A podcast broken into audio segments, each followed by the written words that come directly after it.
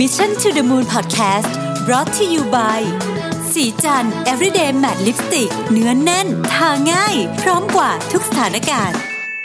สวัสดีครับยินดีต้อนรับเข้าสู่ Mission to the Moon Podcast นะครับคุณอยู่กับผมรวิศ หาญอุตสาหะครับ วันนี้ผมเอา report มาจาก McKinsey นะครับเพิ่งตีพิมพ์ออกมาสักไม่กี่วันที่ผ่านมานี้เองเนี่ยนะครับชื่อว่า growing opportunities in the Internet of Things นะครับจริงๆต้องบอกว่าเราคุยกันเรื่องของ IoT มาพอสมควรแล้วนะฮะ แต่สิ่งที่น่าสนใจเกี่ยวกับ report ฉบับนี้เนี่ยก็คือว่าการที่ IoT เนี่ยได้ออกจากขอบเขตขององค์กรขนาดใหญ่นะครับเราก็เริ่มเข้าสู่องค์กรขนาดกลางและขนาดเล็กมากขึ้นนะครับคือที่ผ่านมาในอดีตเนี่ยต้องบอกว่า IoT เนี่ยมันก็โตมาตลอดนะฮะมันก็โตมาจากธุรกิจประมาณสักที่เคยใช้ IoT ในปี 2014เนี่ยมี 13%ปัจจุบันนี้มี 25%น นะครับแล้วก็คาดการณ์กันว่าภายในปี 2023 คืออีก 4 ปีต่อจากนี้เนี่ยจะมีอุปกรณ์ที่เชื่อมต่อเป็น connected device ทั้งหมดฟังตัวเลขดีนะฮะ 43,000 ล้านชิ้น 43,000 ล้านชิ้นนะ43 billion นะครับซึ่งจะเพิ่มขึ้นจากปีที่แล้วปี 2018 เนี่ยถึง 3 เท่าตัวทีเดียวนะฮะดังนั้นเนี่ยเมื่อมัน ต้องใช้ว่าเมื่อมันแมสขนาดนี้แล้วเนี่ยการใช้ก็จะออกจากองค์กรขนาดใหญ่ ซึ่งซึ่งซึ่งเริ่มใช้ก่อนเนี่ยนะครับ คือขยายเข้าไปสู่องค์กรขนาดกลางและขนาดเล็กด้วย ซึ่งนี่เป็นเป็นสิ่งที่น่าจะเป็นโอกาสในการทำงานแบบใหม่และบางบางบางธุรกิจอาจจะถึงขั้นต้องใช้คำว่า leapfrog เลยคือก้าวกระโดดเลยก็ได้นะครับ ทีนี้เนี่ยก็ต้องบอกก่อนว่าในเอ่อ IoT เนี่ยนะครับ เราก็ต้องมองถึงว่ามันมาช่วยทำอะไรเนี่ย มันมีหลายหลายมิติมากๆนะครับ ต้องถ้าเราพูดถึง IoT เนี่ยมันจะมีหลายแบบนะครับอ,อ,อันแรกเนี่ยเราอาจจะเรียกว่าเป็น wide area IoT network ก็ได้นะครับ พวกนี้นี่ใช้ Data จำนวนน้อยนะฮะ แต่ว่าสามารถ อยู่ในพื้นที่ที่ใหญ่มากๆได้ เช่น อาจจะเป็นการเกษตรอะไรที่มีพื้นที่แบบเป็นพันเป็นหมื่นไร่อะไรแบบนี้นะครับ อันนี้โตเยอะมากโตประมาณ 30%นะครับตั้งแต่ปี 2016 ถึง 2022 นะครับ และคาดการณ์ว่า IoT ที่เป็นกลุ่ม wide area เนี่ยอันเนี้ยจะขยายตัวแบบเยอะมากๆเลยในช่วงที่ 5G เข้ามาใช้อย่างจริงจังนะครับ มันจะเป็นการลดต้นทุนในการ operate อะไรก็ตามที่มันอยู่ใน range ใหญ่ นะครับไม่ใช่เฉพาะการเกษตรน่าจะเป็นเรื่องของโลจิสติกเอออะไรเอยการเดินเรืออะไรพวกนี้ได้ได้คือมันมีแอปพลิเคชันเยอะหลายหลากหลากหลายมากมายนะครับทีนี้ต้องบอกก่อนว่า IoT ที่เป็นลองลอง wide area เนี่ยมันก็จะมีส่วนใหญ่น่าจะหนักไปทางธุรกิจใช้กันเยอะนะฮะแต่ไอที่คนคนธรรมดาใช้กันเยอะน่าจะเป็น short range IoT network นะครับอันนี้ก็จะเป็นพวกตระกูล smart home อะไรพวกนี้เนี่ยนะฮะซึ่งก็โตเยอะเหมือนกัน แต่โตน้อยกว่า wide wide เอ่อ wide area นะครับ short range เนี่ยเอ่อชื่อก็บอกอยู่แล้วก็คือ อยู่ในพื้นที่สั้นๆนะครับ ใช้ network ของในเมืองอะไรพวกนี้เนี่ยนะฮะเอ่อหรืออินเทอร์เน็ตที่ต่อมาที่บ้านอะไรเงี้ยนะครับ ก็คาดการณ์ว่าจะมีอัตราการเติบโตที่ประมาณ 20%จากปี 2016 ถึง 2022 นะครับ การลงทุนใน IoT ก็เพิ่มขึ้นอย่างต่อเนื่องนะครับ การลงทุนโตประมาณ 14%ทุกปีนะครับ สิ่งที่น่าสนใจก็คือสมาร์ทโฟนเองก็เป็นก็เป็นอุปกรณ์อันหนึ่งที่ที่เราคุ้นเคยที่สุด แล้วก็เป็นจริงๆก็ก็เป็น IoT device เหมือนกันนี่นะฮะสมาร์ทโฟนเนี่ยโตน้อยมากมามาหลายปีแล้วนะครับโตสัก 3%อย่างล่าสุด Apple เองก็มียอดขาย iPhone ลดลง แต่ว่าพอการมาถึงของ 5G เนี่ยนะครับเป็นการคาดการณ์กันว่า จะทำให้ตลาดสมาร์ทโฟนกลับมาคึกคักอีกครั้งหนึ่งเพราะว่าคนหลายคนจะอยากจะเปลี่ยนอุปกรณ์นะฮะเพื่อให้ใช้ 5G ได้นะครับ personal computer กับ tablet เนี่ยจริงๆต้องบอกว่า category นี้เนี่ยโตแบบ ไม่โตเลยนะศูนย์เปอร์เซ็นต์นะครับแต่ว่าเราเราจะเห็นการใช้เพิ่มขึ้นในในองค์กรมากขึ้น จากเดิมที่อาจจะบางบางบางจุดอาจจะไม่มีก็จะมีมากขึ้น แต่ว่า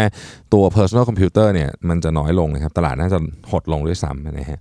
ทีนี้อันนั้นก็คือตัวลักษณะของ IoT ต้องถามว่า อะไรที่เป็นตัวขับเคลื่อนที่ทำให้ IoT เนี่ยจะโตเร็วมากต่อจากนี้นะครับ อันที่หนึ่งเนี่ยนะครับคือเซนเซอร์ครับเซนเซอร์เนี่ยมันจะถูกลงเก่งขึ้นนะครับพอเซนคือ IoT เนี่ยมันจะ work ก็ต้องมีตัวรับเซนเซอร์คือตัวรับ พอมันถูกลงเก่งขึ้นเนี่ยอันนี้ตลาดขยายแน่นอนนะครับอันที่สองคือ computing powers นะครับความสามารถในการประมวลผลนะครับใน 15 ปีนี้เนี่ยคอมพิวเตอร์ของเราเนี่ยนะครับหรือว่าระบบการประมวลผลของเราเนี่ยเร็วขึ้น 100 เท่าตัวนะ แล้วตอนนี้เรากำลังจะมีแอปพลิเคชันต่างๆ ที่สามารถนำมาใช้เพื่อให้การประมวลผลเนี่ยนอกจากจะเร็วแล้วเนี่ยยังตรงประเด็นอีกด้วย อาทินะครับ artificial intelligence ที่รันแบบ real real time analytics ได้ ก็คือวิเคราะห์กันเดี๋ยวนั้นเลยนะเป็น AI วิเคราะห์กันเดี๋ยวนั้นเลยนะครับแล้วก็การการการทำงานของการคำนวณพวกนี้เนี่ยมันจะออกจากตัวที่เป็นตัวเครื่องมันเอง คือตัว local device ขึ้นอยู่บน cloud ซะเยอะ นะฮะอันสุดท้ายครับแน่นอนอันนี้ไม่พูดถึงไม่ได้เลยก็คือตัวความเร็วของ network เองนะฮะซึ่งตอนนี้ mobile connectivity ของเราเนี่ยเรากำลังเข้าไปสู่ 5G แล้ว เพราะฉะนั้นเมื่อ 5G มาแน่นอนว่าอะไรก็ตามที่เป็น IoT เนี่ยได้ประโยชน์แน่นอนนะครับ อันนี้ก็คือเป็นสาเหตุที่ทำไม 5G ถึงคนถึง แบบเหมือนกับรอคอยนะฮะอีกหน่อยเขาคาดการณ์ว่าเราจะสามารถผ่าตัดทางไกลได้ ควบคุมหุ่นยนต์ คุณหมออยู่ที่โรงพยาบาลที่กรุงเทพผ่าตัดคนที่เชียงรายได้อะไรแบบนี้คือเราเรามองกันไปถึงแบบนั้นมันมีแอปพลิเคชันที่ต้องใช้คำว่าไม่รู้จบเลยทีเดียวนะครับ ทีนี้ปัจจุบันนี้เนี่ย IoT เองก็ถ้าถามว่าถูกใช้งานที่แบบสร้างรายได้จริงๆจังเนี่ยนะครับมันจะอยู่ในองค์กรจะเยอะ นะครับไม่ว่าจะเป็นองค์กรขนาดใหญ่หรือเล็กก็ตามเนี่ยนะครับยกตัวอย่างเช่นองค์กรที่เป็นสายงานผลิตพวกเนี้ยเขาจะ IoT เข้าไปทำเรื่องของระบบการเพิ่มประสิทธิภาพในโรงงานนะครับแก้ปัญหา supply chain เนี่ยติดทุกมันทุกจุดเลยเนี่ยนะครับคนที่ implement ไปแบบ full implementation ไปแล้วเนี่ยนะครับแล้วก็ได้ใช้งานมาหลาย ๆ ปีเนี่ยจะพบว่าสามารถเพิ่มประสิทธิภาพได้ถึง 20-30%เลยนะนะครับแล้วแล้วบางส่วนก็นำไปใช้ในการดูแลลูกค้ายกตัวอย่างเช่นบริษัทหนึ่งเป็นบริษัทที่กำจัด มแมลงในในในออฟฟิศในโรงงานอะไรอย่างเงี้ยนะครับเขาใช้ IoT ในการ track ว่าผลงานของเขาเนี่ยมันดีขนาดไหน ด้วยก็มีก็คือสามารถ track track ว่ามันกลับมาไหมแมลงกลับมาหรือเปล่าอย่างเงี้ยเพื่อเอาดูระดับความพึงพอใจลูกค้าและสามารถ service ลูกค้าได้ทันท่วงทีนี่ก็เป็นแอปพลิเคชันแบบหนึ่งนะฮะทีนี้ต้องบอกว่าถ้าพูดถึงแอปพลิเคชันเนี่ยมันเยอะมากคือมันมัน มันแทบจะโหไล่กันไม่หมดเลยเนี่ยนะฮะรถยนต์บ้านเมืองอระบบสาธารณสุขอะไรต่างๆนะ IoT เนี่ยจะทำให้เราเห็น sector ที่เราไม่เคยเห็นมาก่อนเมื่อ 5 ปีที่แล้วนะครับเช่นยกตัวอย่างเช่นเรื่องบริษัทที่ทำ connectivity อะทำทำ IoT นะครับจะสามารถเชื่อมต่อกับอุปกรณ์ตัวเองใน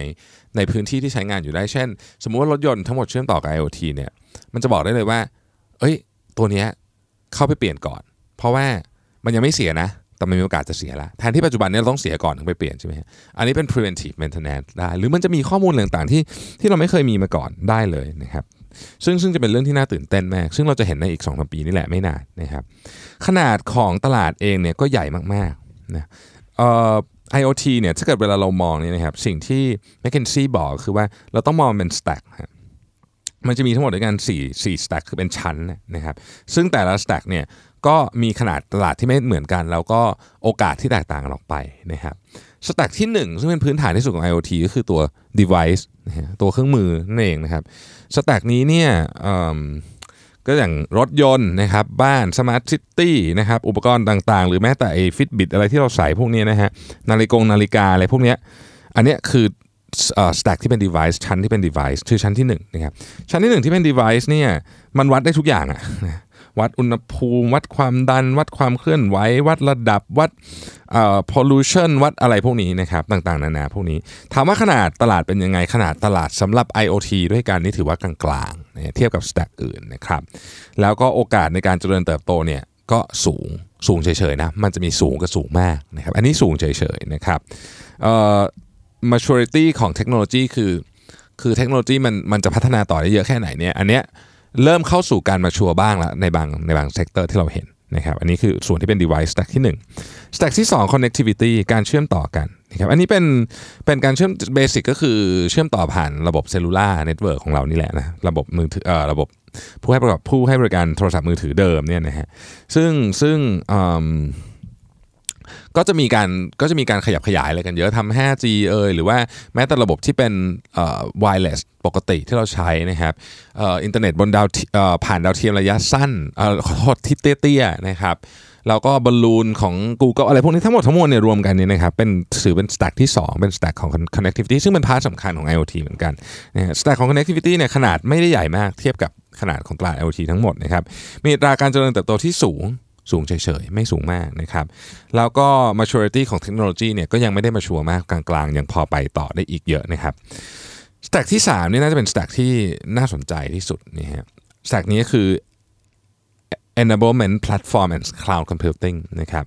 เอ่อ enablement platform เนี่ยก็คือการการเอ่อ facilitate ระหว่างอุปกรณ์เนี่ยเชื่อมต่อระหว่าง endpoint อะนะครับมันมีอะไรปุ๊บเนี่ยมันต้องมีที่เชื่อมต่อกันนะครับเอ่อ แพลตฟอร์มอันนี้เนี่ยมันจะวิเคราะห์นะครับแล้วมันก็จะทำให้เห็นว่า เออ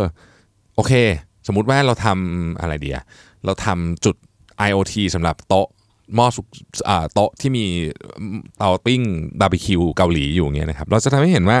อะไรคือ insight ของลูกค้าที่กินนะครับ อันเนี้ยนะฮะแล้วก็มันจะส่ง report มาว่า ไอ้นี่กับไอ้นี่ทำแล้วมันจะทำให้ยอดขายเพิ่มขึ้นเพราะอะไรสมมตินะครับสมมติว่ามีทำ IoT ในร้านอาหารเนี่ยนะฮะอันนี้ก็คือเอ่อ enablement platform platforms นะครับส่วน cloud computing เนี่ยคือคือการ facilitate เอ่อการ process data นะครับซึ่งส่วนใหญ่จะเป็น real time นะอันนี้เป็นเป็นข้อมูลตรงกลางอะคือหยิบหยิบหยิบหยิบข้อมูลเข้ามา แล้วก็แล้วก็เราก็ facilitate การคำนวณข้อมูลพวกนี้นะครับแล้วก็เก็บข้อมูลนะฮะด้วยนะครับทั้งทั้งสองอันนี้เนี่ย market size ไม่ใหญ่นะฮะ เอ่อ technology maturity ยังไปได้อีกนะครับ cloud เนี่ยมีอัตราการเจริญเติบโตที่สูง แต่ว่า enablement platforms เนี่ยอันเนี้ยสูงมากนะครับและเป็นที่จับตาเลยแหละของคนที่ทำ IoT นะครับสุดท้ายก็คือ business application ซึ่งเป็นอันที่ต้องบอกว่าถ้ามองกันเร็วๆเนี่ยนี่ก็คืออันที่ทำเงินเยอะนะฮะทำเงินเยอะสุดนะฮะมีมีการแบ่งแยกค่อนข้างชัดเจนนะครับ มีการแบ่งแยกค่อนข้างชัดเจนว่าแต่ละ sector จะใช้ทำอะไรในตอนนี้ในตอนนี้นะครับ เช่น dashboard mobile app ซอฟต์แวร์ต่างๆ พวกนี้นะครับ Market Size ใหญ่สุดนะฮะนี้ใหญ่ที่สุดนะครับ แล้วก็การเจริญเติบโตก็ยังสูงมากอยู่นะครับเทคโนโลยี maturity เนี่ยยังอยู่เรียกว่าเริ่มต้นเลย ยังมีอะไรพัฒนาอีกเยอะมากนะครับ แล้วก็ยังไม่รู้ว่าจะไปสุดที่ตรงไหนนะฮะทีนี้เมื่อกี้เราพูดถึงเรื่องของ device enablement platform นะฮะ device enablement platform เนี่ยเอ่อ ถ้าเกิดหลักๆ ตอนนี้ที่เขาใช้กันอยู่เนี่ยมันอยู่ในโลกของอุปกรณ์ไอทีซะเยอะนะครับอุปกรณ์ไอทีที่เราใช้ใช้กันอยู่ทุกวันนี้แหละนะครับ เช่น support เนี่ย support ไอทีอย่างเงี้ยก็ใช้ device enablement platform นะครับ remote access นะครับเอ่อ IT management นะครับไปดูว่าเอ้ยมันมี error ไหมนะครับมีเอ่ออะไรอะจะอัปเดตยังไง Data จะ back up ยังไงนะครับ expert interaction นะฮะก็จะเป็นพวกตระกูลว่าโอเคเอ้ยจะเอาซอฟต์แวร์เข้าไปใส่ทำยังไงนะครับ แล้วก็มี AR field support ด้วยอันนี้ก็เป็นก็เป็นตระกูลที่ที่เป็น device enablement เดิมที่ใช้อยู่แล้วนะครับ แต่อีกอันหนึงที่ที่เป็นอีกแพลตฟอร์มหนึ่งนะครับที่น่าจะเจริญเติบโตใน revenue ในอนาคตค่อนข้างสูงเนี่ยก็คืออุปกรณ์ประเภทอื่นที่ไม่ใช่ traditional IT อะนะครับ นะพวกนี้มันก็จะมีเรื่องของอการเชื่อมต่อข้อมูลนะครับ การเชื่อมต่อของตัวอุปกรณ์นะครับ การ monitor remote เช่นการมอนิเตอร์จากทางไกลอาทิสมมติว่าคุณใส่เข้าไปในอุปกรณ์ที่เป็น smart farming อย่างเงี้ยจะมอนิเตอร์ยังไงนะครับ remote control control พวกนี้ยังไง นะครับผ่านอยู่ไกลๆกันจะ control มันยังไงนะครับแล้วก็ incident management อย่างในฟาร์มเนี่ยสมมติฟาร์มเราใหญ่มาก เราก็อยากจะรู้ว่าไอ้ตรงนี้มันมีมแมลงมาหรือเปล่ามีอะไรมาหรือเปล่าเนี่ยอันเนี้ยจะเป็น incident management ได้นะครับจะเห็นว่าตอนนี้สิ่งที่ report ฉบับนี้พูดตั้งแต่ตอนแรกแล้วก็มาย้ำตอนสุดท้ายทีนึงคือว่า ณตอนนี้เนี่ย IoT มันได้เข้าสู่จุดที่บริษัททั่วๆไป คนทั่วๆไปจะ จะเริ่มใช้อย่างจริงจังแล้ว และมันจะ explode คือมันจะโตเร็วมาก ทุกอย่างที่ผมพูดมานี้เนี่ยโต2 2 digit 2 หน่วยหมดเลยนะครับ10 กว่า 20 กว่า 30 กว่าอะไรอย่างเงี้ยเพราะฉะนั้นนี่เป็นอีกหนึ่งอันที่ต้องจับตามองนะคือเราอาจจะรู้สึกว่ามันไกลตัวแต่ผมเชื่อจริง ๆ เลยว่ามันไม่ไกลมากแล้วล่ะ เดี๋ยวสักพักหนึ่งครับมันจะมาแบบถาโถมตุ้มตุ้มตุ้มตุ้มมาแล้วเราถ้าเกิดเราเป็นคนที่อยู่ในแวดวงธุรกิจเนี่ยเราจะต้องหาโอกาสในการในการเอามันมาใช้เป็นประโยชน์กับธุรกิจของเราให้ได้ อย่างน้อยที่สุดเนี่ยนะครับพวกนี้ทั้งหมดเนี่ยที่เป็นเซนเซอร์ทั้งหมดเนี่ยนะเก็บข้อมูลของลูกค้ามาเนี่ยก็โอ้โหได้อะไรมาวิเคราะห์ต่ออีกมหาศาลแล้วนะครับ ดังนั้นมันก็เป็นหนึ่งในเรียกว่าเป็นหนึ่งในองค์ประกอบของภาพใหญ่ของการทำธุรกิจแห่งอนาคตนะครับ Industry 4.0 เนี่ยนะ IoT นี่ก็เป็นหนึ่งในจิ๊กซอชิ้นสำคัญอยู่แล้วนะครับ ขอบคุณที่ติดตาม Mission to the Moon นะครับ สวัสดีครับสัสิ เพราะความสดใสมีได้ทุกวัน